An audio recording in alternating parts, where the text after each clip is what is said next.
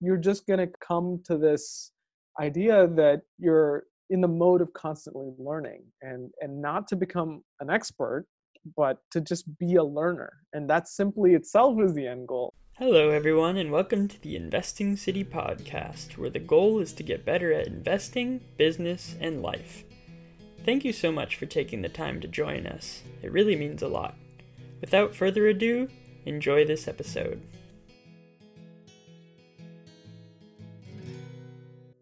The following is presented for informational purposes only and is not investment advice.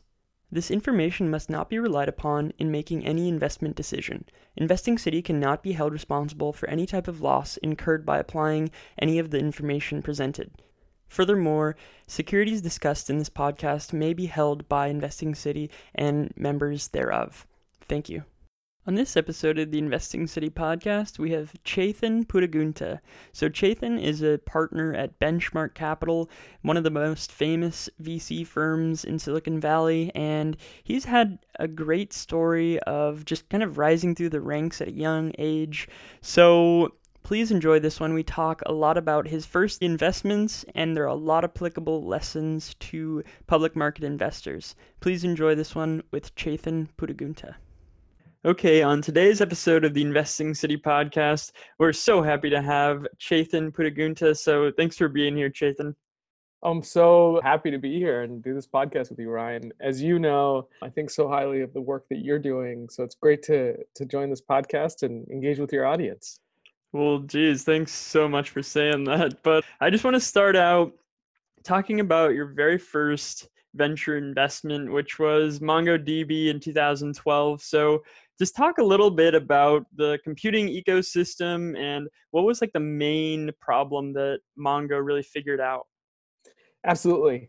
So one of the things that we often forget that is that the main dominant database for the longest time has been Oracle.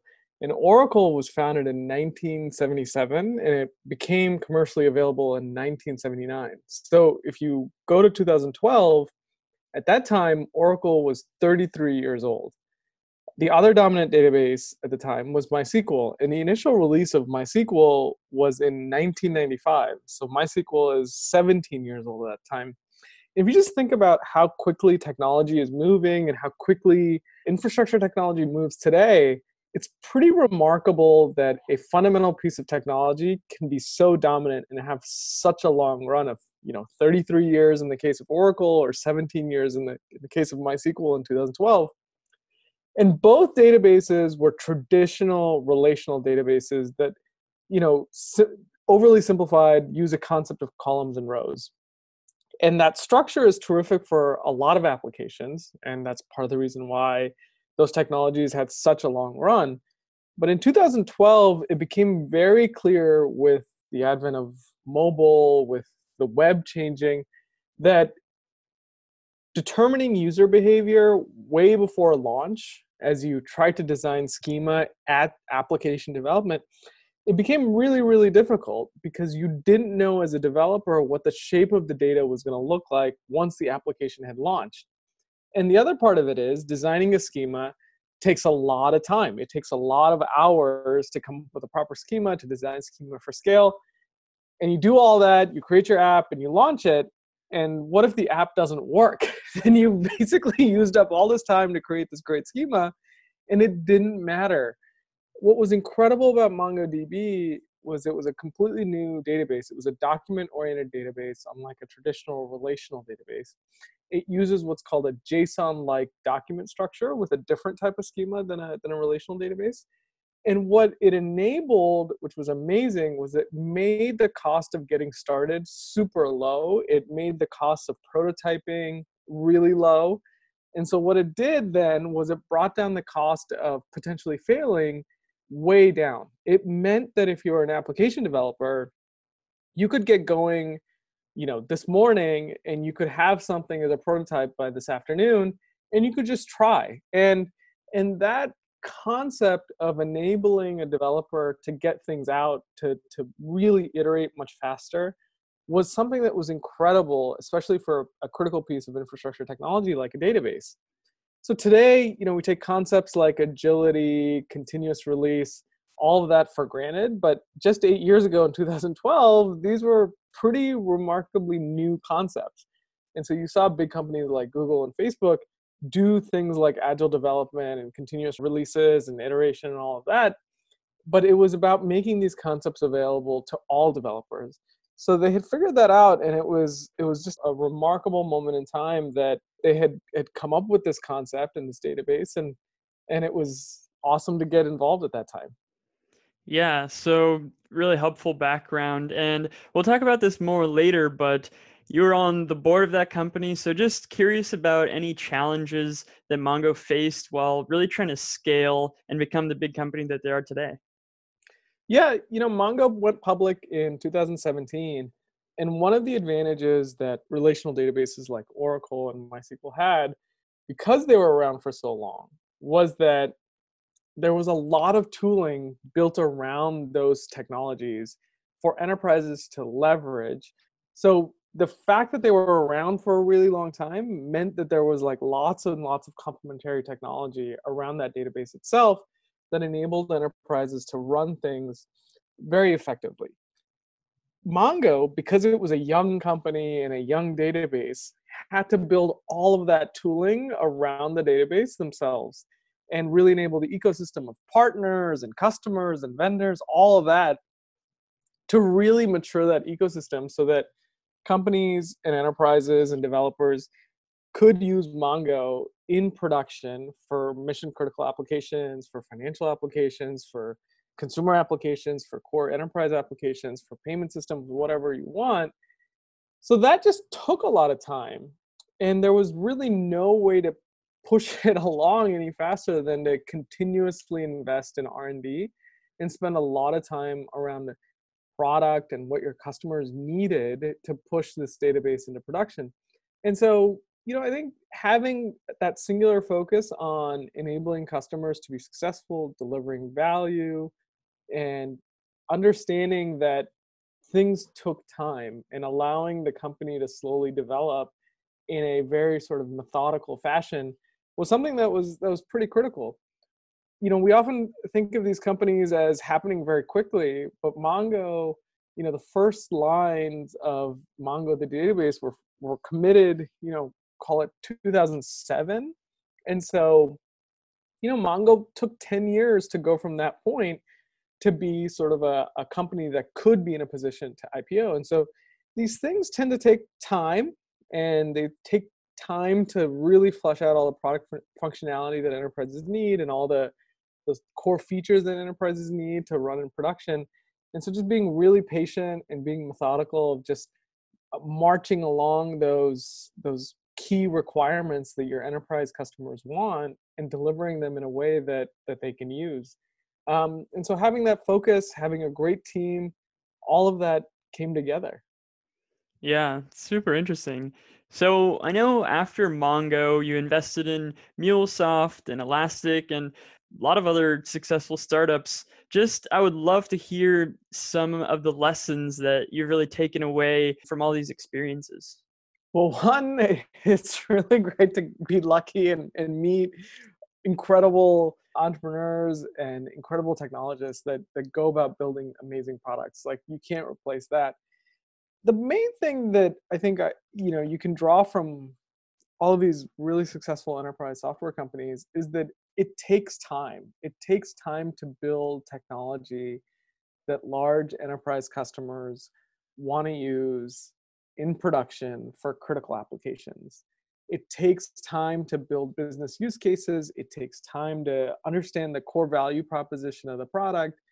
And scaling is really hard. It, and, and building human relationships around the customer and the startup that takes time it also takes time to scale the company itself and and one of the things that we often forget is that scaling a startup involves bringing on lots of new team members and making sure that the company is a great place to work and so time is something that is really hard to replace when you're building a, a successful enterprise software company. And time and going slowly and doing this in a very methodical fashion is something that's pretty important.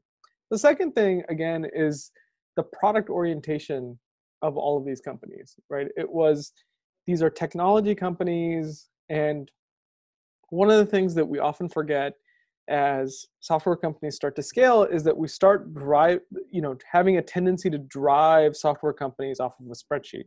We'll say well you know your cost of customer acquisition is this we estimate your ltv to be this let's hire a whole bunch of salespeople or let's go spend x amount of money on demand generation or marketing or this that and the other. And really forgetting like what was the main reason we got into the business itself which was that we had a great insight on a brand new technology product. And it's about product development and investing in that technology and being a product led company to scale. And so all of that takes a lot of time and a lot of patience. And i think the main lesson from all of that is that it it's really beneficial having time on your side and being really slow at the very beginning to build those trusted relationships with your enterprise customers so that you very quickly become one of their primary and trusted vendors. And and they they trust you to not only deliver the initial use case that they've used the product for but also the adjacent use cases which then make sense for for the company to expand into. And as long as the company continues to be product led and customer oriented those next use cases and those adjacent use cases then represent amazing expansion possibilities. And so as those expansion possibilities present themselves then that's how you get really great expansion ratios that's how you get great renewal rates that's how you get really get customer efficiency. And so all these things are are pretty critical towards building a large and successful enterprise software company yeah, so kind of to go off of that, I think one thing that a lot of entrepreneurs maybe don't think a lot about is how important services revenue is. And you've talked a lot about this and seen that in a couple of your tweets. So just talk a little bit about your thoughts on services revenue and how it's actually really important for software companies in the early days services is just a fantastic way for startups especially enterprise software startups to establish commercial relationships with enterprise customers. So it's a great way for startups to understand exactly how enterprises think about a specific product a specific use case how they judge value proposition what their key sort of business metrics around a product are, are, are all about. You know every enterprise customer has a core business you know they want to increase revenue through you know x service or y product or they want to increase gross margins or operating margins or something. They have a goal that they want to accomplish with a product. And engaging the enterprise customer with services in the early days allows a startup to establish a commercial relationship very very early on and establish a, a trusted vendor relationship which i think is is pretty critical. And what's often forgotten is how many great software companies use services in the early days to then scale software over time and build really really big companies. Two favorite examples of mine are workday which is now a $40 billion company and Veeva, which is at a market cap a little over $20 billion. An interesting fact about both companies is that at about $60 million of revenue, Workday had 54% of its revenue coming from software and 46% of its revenue coming from services. And at the same point, at the same revenue scale, Veeva had 53% of its revenue coming from software and 47% of its revenue coming from services.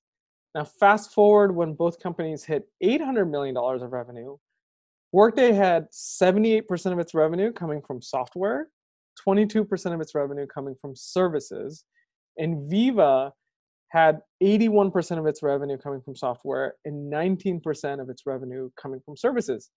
So, to recap, when both companies were around $60 million of revenue, they had a 50 50 split between software and services and when they grew from 60 million to 800 million dollars of revenue, at 800 million dollars of revenue, they had an 80-20 software services split. So if you go back and study both of those companies, it becomes very, very clear that they leverage services to establish great relationships with their enterprise customers and then leverage those services relationships and those services contracts to drive software revenue over time. And those are lessons that I think have largely been forgotten in the ecosystem. And those are lessons that are that are freely available to us to, to understand from. And and I think that services revenue, therefore, are just a really, really great way to establish trusted customer relationships with large enterprise customers, really understand how they want to use the product, what the primary use case is, what the business value is. And then it enables the startup to engage deeper with software over time. Totally. So, just want to switch gears real quick. And I briefly mentioned it earlier, but you've served on a lot of boards now. And I I want to embarrass you a little bit because a CEO whose board you served on called you the MVP of the board. And then he also said, despite being nearly 20 years younger than everyone else, Chetan managed to deliver insights no one else had. So tell us your secrets, Chetan. How are you doing this? Oh, well, those are really nice words, and you know we'll keep the that CEO's name, um, you know, confidential, so not to to embarrass them. But you know, it's, it's obviously very great to hear that. And I think one of the things that I've been incredibly lucky to have in my investing career is to be surrounded by really amazing investors from the very early days of my investing career. And on top of that, I've been able to serve on boards with absolutely incredible board members that are venture investors.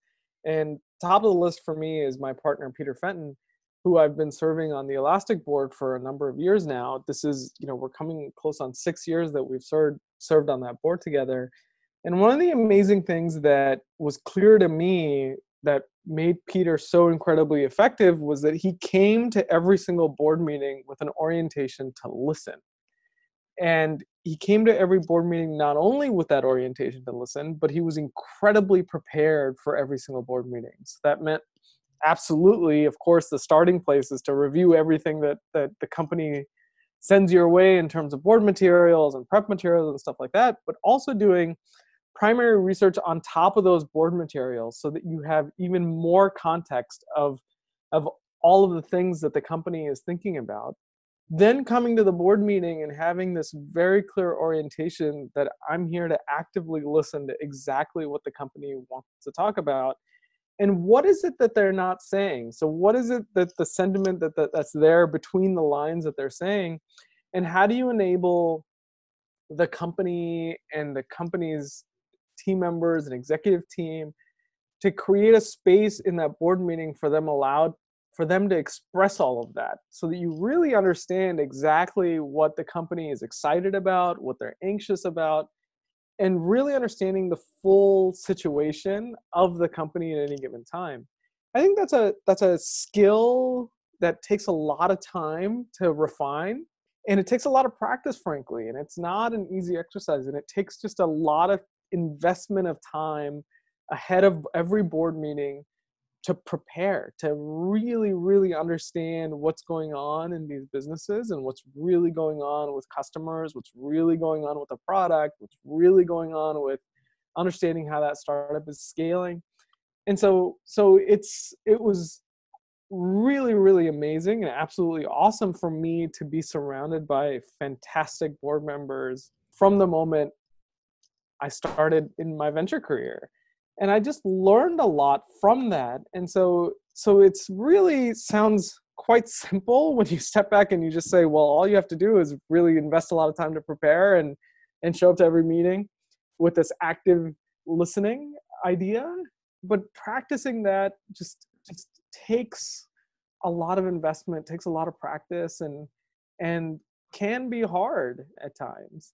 And one of the other things that is also important to remember is that it's not necessary as a board member to opine on everything. It's okay to not have an opinion.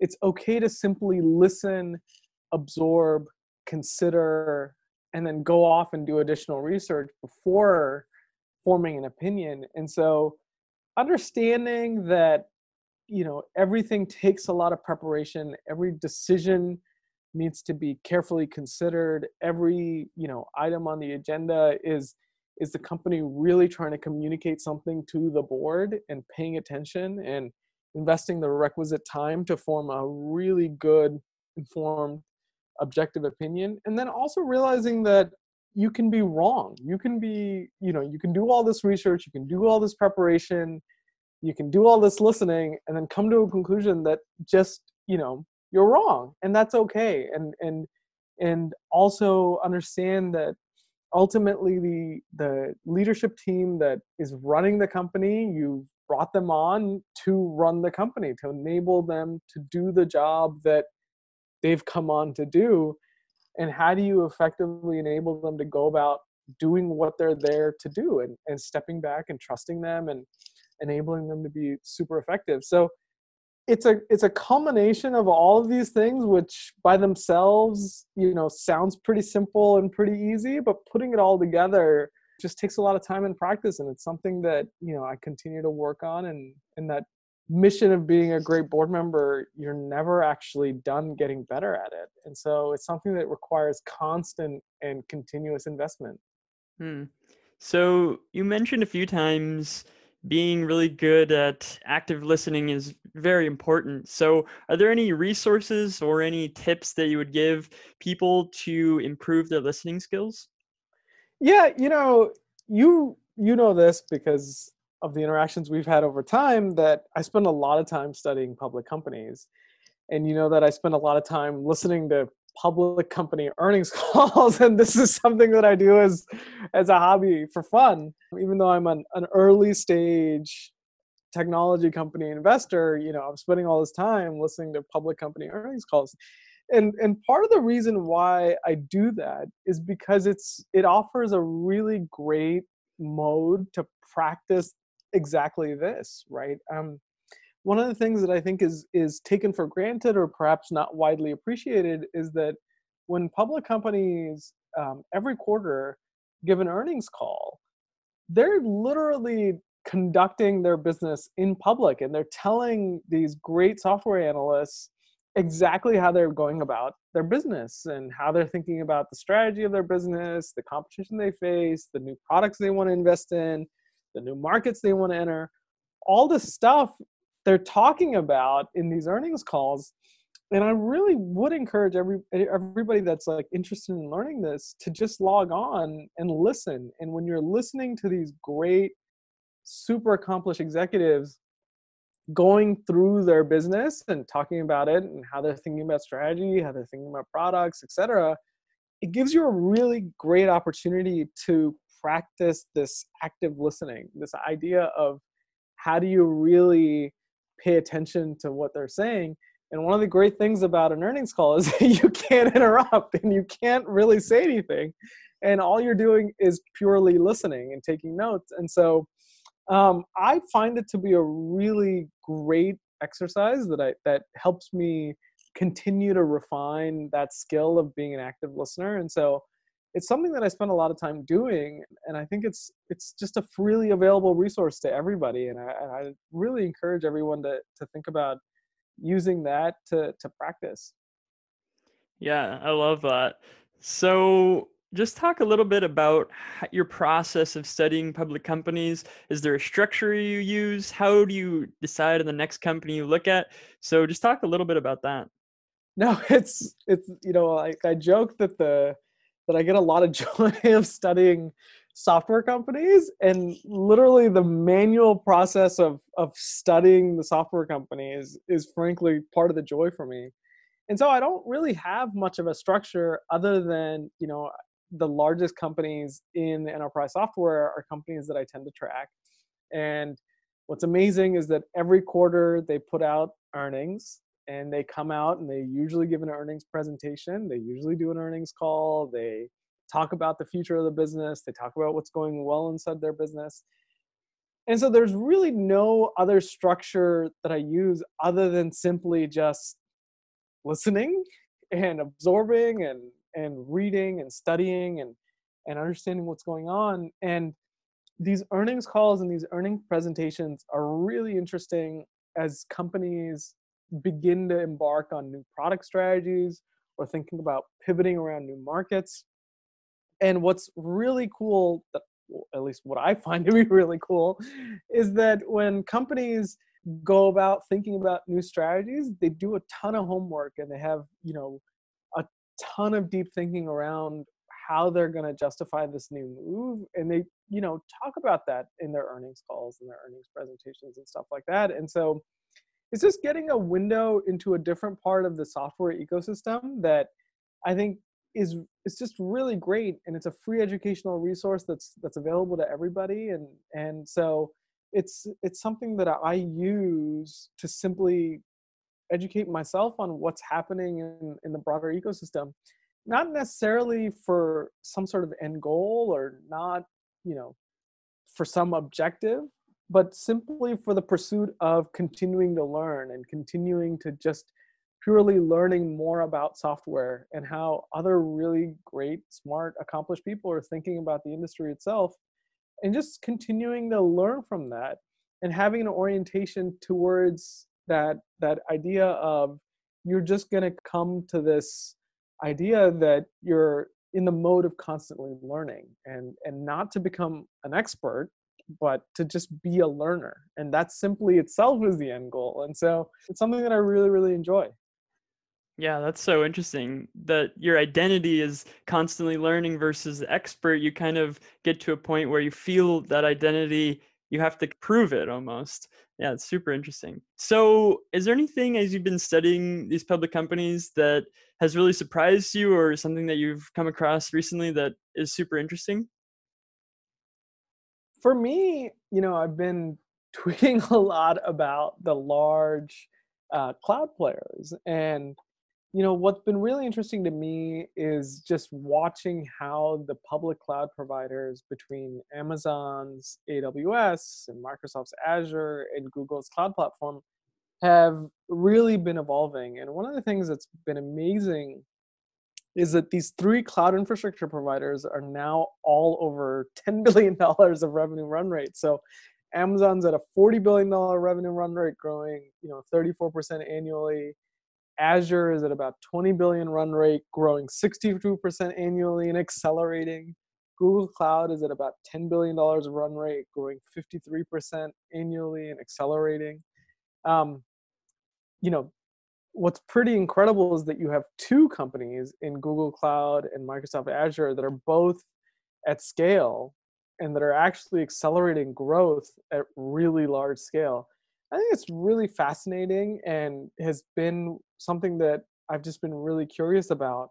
And one of the things that was particularly interesting, um, you know, going back to earnings calls and learning from earnings calls, is in the last Google earnings call, you know, they spent a lot of time talking about Google Cloud and Google Cloud Platform and how much they're investing because they see themselves as a challenger in that market. And a couple of things that they talked about was how they've tripled their sales team, for example, in the last three years, or how the number of deals, enterprise deals that they have that are over $50 million has grown 2x. I mean, just think about that for a second. $50 and $50 million enterprise contract growing over 2x. I mean, that's it's a completely new enterprise motion to get such large deals for an enterprise platform. And you know they talked about how they have a backlog of a little over 11 billion dollars going into 2020 and so you know like that on 10 and a half billion dollars of revenue run rate they've got basically an 11.4 billion in backlog already booked going into the next year. So that's so you just read all that and you can take a step back. And what you then start to realize is that these cloud markets and the appetite for cloud and the appetite for a new way to think about an enterprise infrastructure is probably a lot larger than anybody anticipated you know and it's probably happening at a rate that is quite a bit faster than than maybe what most people are expecting or assuming. And so really understanding these growth rates really understanding how these dynamics are are happening in these cloud infrastructure providers has been has been super educational for me and has frankly been at times surprising. Yeah, that's just crazy scale to think about in terms of all those cloud players. So, talk a little bit about other ways that you stay on top of things and kind of going back to that infinite learning mentality. What are some other things you do besides studying public companies? Yeah, I think there are two things that I've recently embraced, and perhaps not so recently embraced. One is is Twitter and how it really enables you to learn in public, and I know you do that a lot, and and and we met on Twitter, so so it's a it's a great avenue to meet really interesting people that are thinking about some of the same interesting problems that you're perhaps contemplating, and so Twitter enabling you to learn in public and sort of have those interactions with people that are researching the same type of things, that are looking into the same type of things.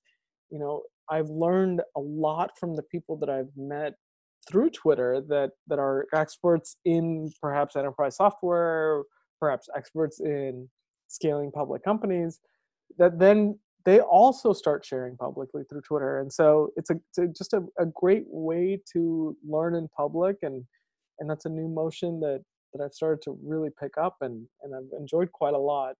The other thing that that I've done for quite some time and the mentors that I've had in investing have you know is something that I've observed them do which is that they've always done a really good job of meeting with and understanding the angles that new people that are entering the industry are seeing.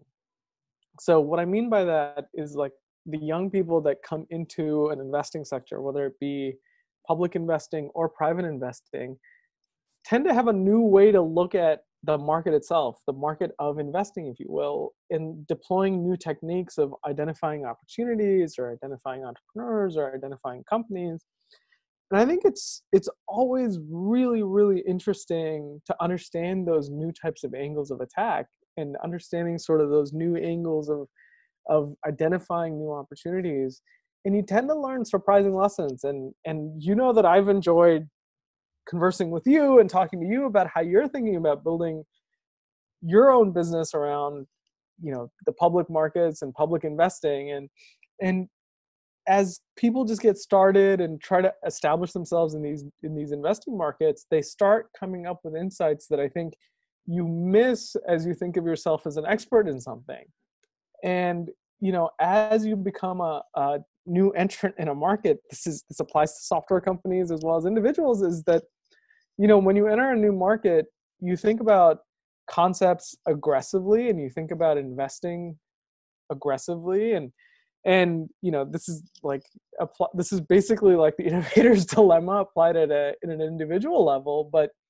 i think there's just a simply a lot to learn by meeting and understanding sort of those new new folks entering an investing market and, and really understanding how they're thinking about the different ways to approach the business itself. And so um, so learning in public via twitter and and really understanding sort of the, the opportunities um, of how the investing landscape is gonna is gonna change by meeting with and talking with with people that are starting to build their practice are, are two ways that that i enjoy you know to make sure that i'm constantly learning yeah, so that that's so interesting talking about innovator's dilemma at a personal level and I've never really thought about it that way, but I think it takes a lot of humility to even think like that. So that's that's really awesome. So just one last question that I'd like to ask everybody. What are some daily habits that have really contributed to success, maybe besides studying public companies? yeah, I mean, you know, I've been super lucky throughout my professional career to be surrounded by amazing mentors. And I think one of the things that that that is great about having wonderful mentors is that you quickly realize the generosity that that people are willing to put forth towards investing time in helping you if you just continue to invest in those relationships. And you know there's no certainly no expectation of any kind of return or benefit or anything like that but just that human relationships of of mentorship that sort of goes through the investing ecosystem whether it's mentors that are older or more experienced or mentors that are younger and new to an industry like mentors come in you know there's there's mentors that then are also peers and so thinking about the landscape in terms of like the availability of the number of mentors that that are available to you that you can constantly learn from is something that I like to invest a lot into and I think about kind of every day and it's and I've just been incredibly fortunate unbelievably lucky to be surrounded by you know just really amazing investors throughout my entire career that have just been amazingly generous to me and i've just learned so much from them and you know as an example just the partners that i work with every single day bill peter sarah and eric i'm constantly learning from them. They're constantly pushing me to think of new ways to think about a problem to think new ways to think about an enterprise software company whatever it may be.